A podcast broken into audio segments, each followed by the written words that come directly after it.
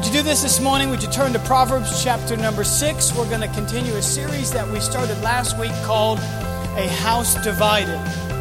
I really felt that last week was one of the more important messages I've ever preached, considering what's happening in, in the world today, specifically in America. And last week I touched base on how I feel like there is a plan from the enemy to divide. And you see it out in the world, but it's creeping into the church. That the devil is trying to divide us among racial lines, ethnic lines, among political lines, and, and many are giving into it, where we think to ourselves that if you don't look like me, talk like me, uh, act like me, vote like me, then I can't worship with you. And so, so we have to guard against that kind of mentality, and we have to believe that, hey, we're all here together, and you may not look like me, you may not have voted like me, but we're all here to gather together to lift up one name that's above every name. His name is Jesus, and He's the one that unites us. Amen. And so that's what it is all about. And I didn't say this last week, but I really felt compelled to say it this week because I believe with all of my heart that racism is sin. I said it is sin. It is not a, well, this is my culture, or I grew up here, or, or I'm from a different generation. It's just sin. It is always sin. And so we have to start with that mentality. God loves everyone the same. And so we have to gather under His name, not under some other kind of banner. And so that's how we get divided. So let's talk about this week some great dividers. Great dividers. And the first one is this gossip. Now, I hope you got your shout in during worship because there's probably not going to be a lot during this particular message. Now, I know that that's for other people in other churches, but let's just talk about it today because gossip is a divider. Now, if you were to totem pole sins, and we don't, right? We don't put sins in a category from worst to not so bad. Some do, we don't. But if you were to say, I'm going to list out the worst possible sins, you probably would get pretty far down the list before you got to gossip.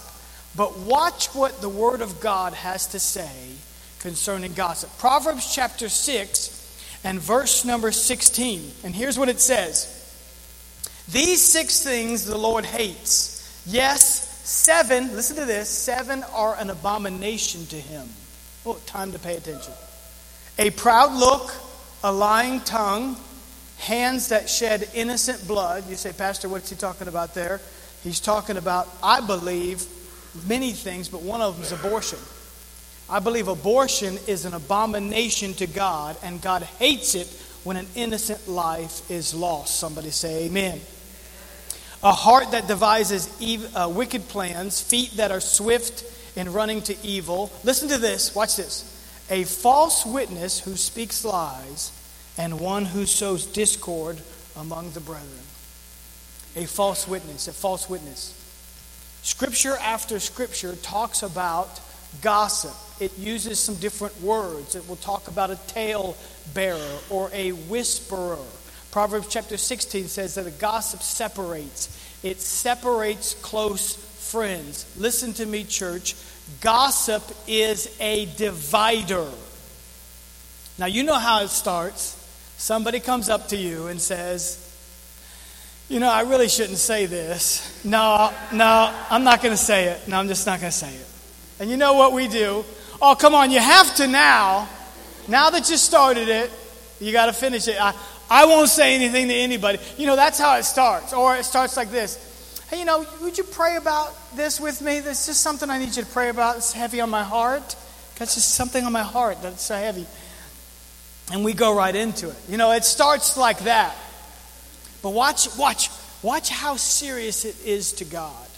In Proverbs chapter number 26, Here's what the Bible says it actually begins to talk about gossip, and it says that the seven abominations, the seven abominations, are in the heart of a gossip. When he speaks, it says, don't believe him. Now, it's talking right there about a talebearer or a gossiper. All seven of what I just listed, the Bible says, are in the heart of a gossip. That elevates gossip. That makes it more serious, maybe, than, than we might think. God takes gossip very seriously. He calls it an abomination. He says to bear a false witness, to, to spread a rumor. Now, let's just throw it all in, whether you think it's true, whether it is true, whether it isn't true. When you let's just throw everything in. When we begin to talk about people in a malicious way, God says that it is hateful to Him, it is an abomination to Him. That's how serious it is. And so we have to just guard against gossip. It is scripture after scripture. God is saying, don't let it come out of your mouth. Shut it down. Block it out. You have to do everything you can to keep away from it because it is a divider. It's a divider. The second thing I want to share with you the second great divider is complaining. It just gets better, doesn't it? It just gets better. The sermon just getting better every moment. Complaining. Complaining. Now, let me just show you because you might think, well, is God really that serious about that one? Watch, watch from the Word of God how serious God is about this one. Numbers chapter 12. Now, let me just give you a little bit of background. Moses is, is leading the children of Israel, and he actually takes on a wife of a different race, a Cushite woman. She had a different skin color, different ethnicity. And so he marries this woman, and there's one particular person, two actually, but one speaks out, and she begins to talk about Moses behind his back she begins to complain. I'm not exactly sure what she said, but she begins to say, Oh, he shouldn't have done that. Why did he marry her? And why did it have to be a Cushite woman? And she begins to just talk about him behind his back. And God got so angry at the situation that here's what happened God actually comes down in a cloud gathers them together, shows up, and says, I am tired of you guys complaining, and says, Moses is my servant. He's who I chose to lead. And watch what it says in Numbers chapter 12. It actually says this Why then were you not afraid to speak against my servant Moses? So the anger of the Lord was aroused against them, and he departed. And when the cloud departed from above the tabernacle, suddenly Miriam became leprous, as white as snow. And then Aaron turned to Miriam, and there she was a leper. Instantly her skin became white. So God's kind of saying, Hey, you want white? No, he didn't say that. I'm just making that up. But some of you get that. That's a joke. Grenade, you'll get that at lunch today when you go get that later. God actually comes down and says, How, what are you thinking that you would complain against my servant? Because when you're complaining against the person that, that I put there, when you're complaining against someone that I love, when you're just throwing out insults, when you're tearing people down, guess what? You're actually attacking me. And because she became leprous, here's what had to happen with her. If you go back and read all that used to take place, they had to remove her from the camp. She had to live outside. She could have no contact with anyone. She had to put bells around her waist so that people could hear her coming. And if anybody was within any distance, she would have to scream out, Leper! Leper! And that's what happened to Miriam. And she had to stay outside the camp for several days until God healed her body and they could bring her back and they could continue on with the journey. It was complaining that separated her. I said it was complaining that separated her. She just decided that she was going to be a complainer. Here's what happens when you complain complaining becomes a part of your DNA. It's not just something you do, eventually, it becomes who you are. You become a complainer.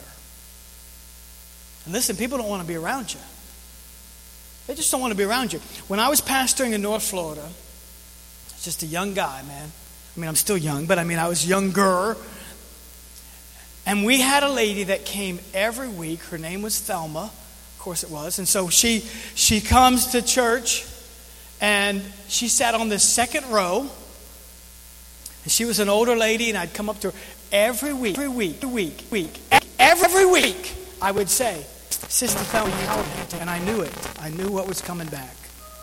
I knew that it was going to be my achy back, my arthritis, my knees, my grandkids, my bank account, the government. It was I was going to get a 5-minute dissertation on every problem that she had. She just complained every week. And then I'd come back the next week. Sister Thelma, how are you today? Oh, oh, Pastor. And it was the same thing every week. In fact, I used to sit in my office and go, Jesus, help me. Give me the strength to go out there another day because I know what's going to happen. And I wanted to avoid her, but she's on the second row. And you know, in small town, small church, you had to shake everybody's hand, otherwise, they weren't saved. So you had to shake everybody's hand on the way in and on the way out. And so every week I would just say, Hey, Sister Thelma, and every week she would just complain. But you know the interesting thing about this? When I got to the end, I was there for five years. My wife and I were there for five years. When I got to the end of five years, I began to realize something. I said, you know what? In five years, and all that she went through, and listen, we loved her. I took her home from the hospital because she didn't have a ride. I put her in my pickup truck. Come on, Sister Thelma, let's go. I mean, we were just in the pickup truck. I took her all the way home. We loved her. We, we gave them, you know, we helped her financially at Christmas, did everything we could for them. In five years, do you know that she never once, never once in five years, came up for prayer? And I thought, my goodness, I preached every Sunday morning and every Wednesday night, and she was there every Sunday morning and every Wednesday night. And in five years, there's nothing you wanted to pray about? No, because she just wanted to complain. It became a part of her DNA. It became part of her. It's who she was. She was just a complainer. And I thought, why do you want to live like that? Why do you want to live your life at the complaint counter? Why do you want to just be like that? Because what happens is people begin to just avoid you. They just avoid you. Listen, misery loves company and misery wants your company. So we have to guard ourselves. So, here, let me give you three things, real quick. Three things to do. In fact, they are questions to ask yourself concerning gossip and complaining. And the first one is this Is this necessary? Before you say anything, say, Is this really necessary? Is this, is this important? Is this necessary? When my wife and I were youth pastors, we took a bunch of teenagers on a mission trip. We said, let's go on a mission trip. We went to Mexico. And I handed out, right before the trip, as we were getting on the plane, I handed out rubber bands, these big fat rubber bands. And they said, Pastor, what are these for? I said, well, just put them on your wrist. And here's what I want you to do. Sometime during this week, you're going to find yourself eating a meal you don't like and sleeping in a bed that is not very comfortable. And there's going to be a lot of opportunities this week for you to complain. A lot of them, I promise you. So here's what I want you to do I want you to grab this rubber band right when you're tempted to say something, right when it comes. And I want you to pull that thing out as far as you can pull it out.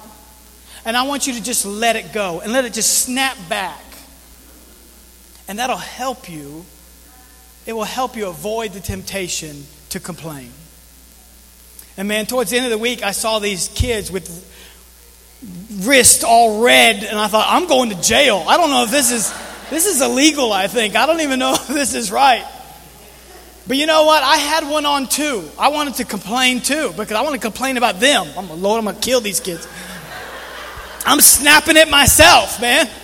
We're gonna hand these out next week. I thought, you know, help you guys as well. Why? Because it's such temptation to say things. But the truth is, ask yourself this is this really even necessary? Is this necessary? Should I say this? Is this important? The second thing is this Am I talking to the right person? Huh?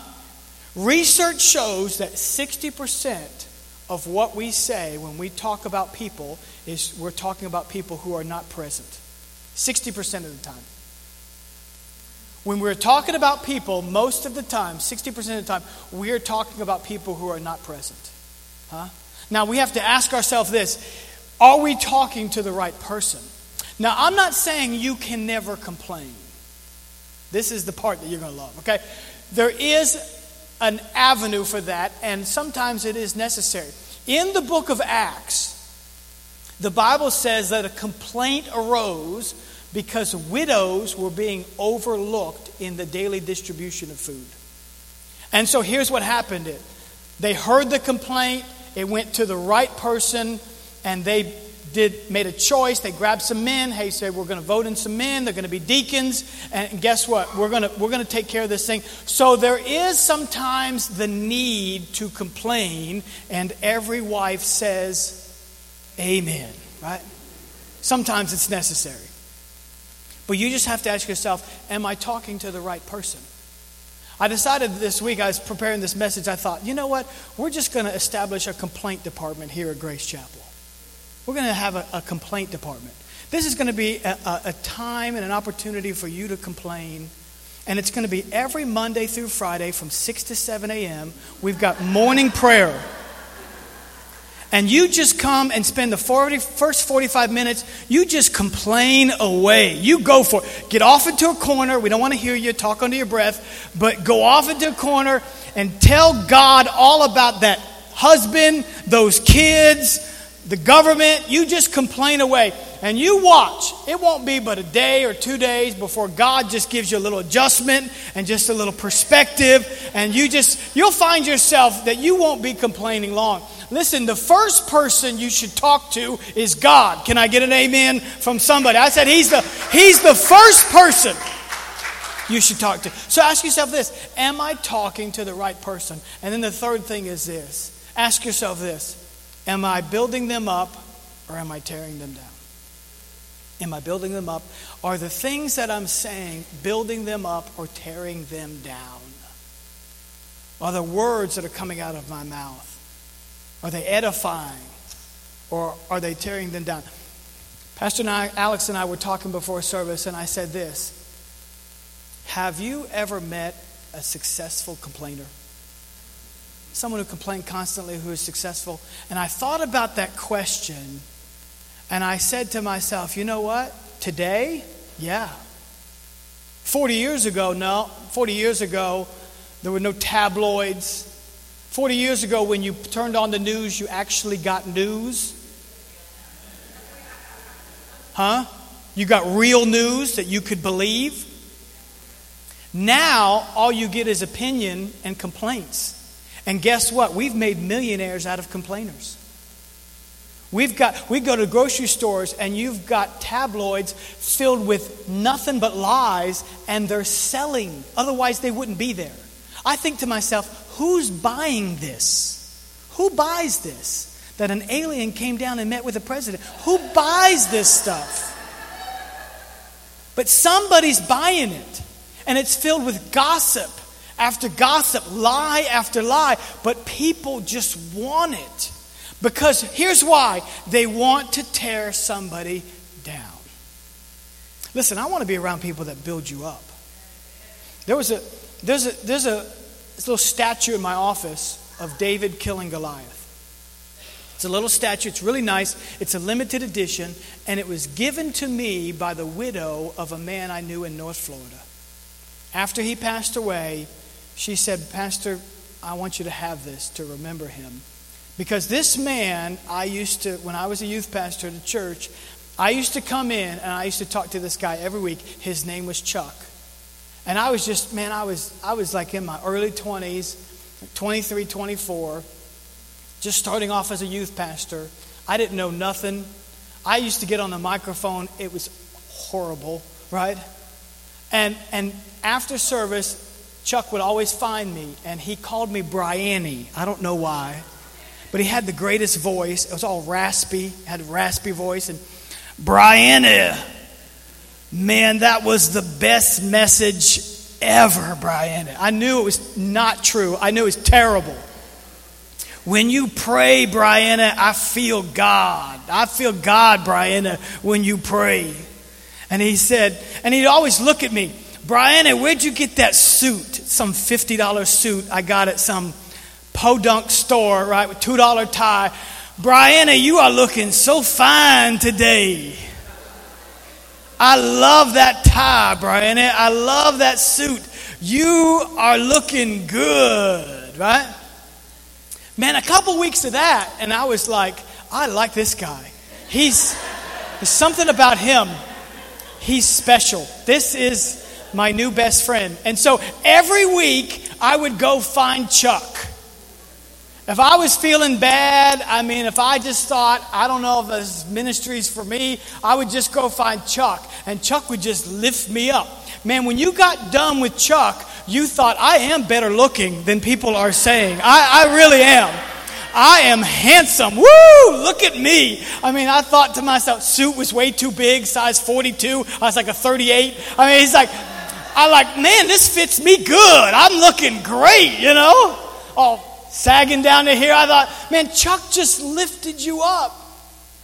And I thought, man, if everybody was like this, huh?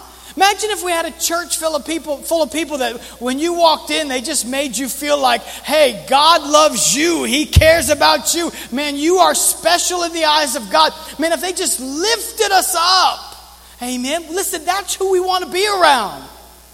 Why do you want to be around a complainer? Why do you want to surround yourself with that? No, no, no, no. I've decided life is too short to spend at the complaint counter. I want to get on with my life and I want to surround myself with people who are going to build me up and not tear me down. Somebody say, Amen. Listen, Ephesians chapter 4, listen to what it says, verse 29. We'll end with this. It says this Let no corrupt word proceed out of your mouth, but what is what? Good for necessary edification that it may impart grace to the hearer. Why does it say necessary edification?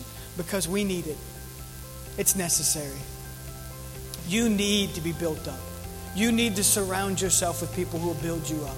Man, you need to get into a small group and surround yourself with people who will lift you up. Man, you need to be in, in a place where you're guarded from the gossip and the complaints. Why? Because those things divide us. God wants us to be united. And to be united, we have to really guard what we say